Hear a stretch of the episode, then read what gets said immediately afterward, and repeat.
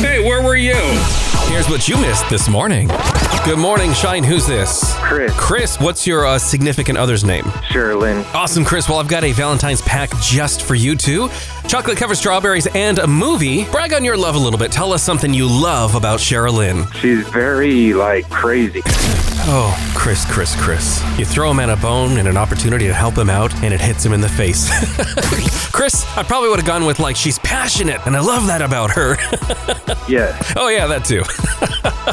oh, Chris, we love you, buddy. Hold tight, we'll get you your Valentine's prize. Shine 95.7.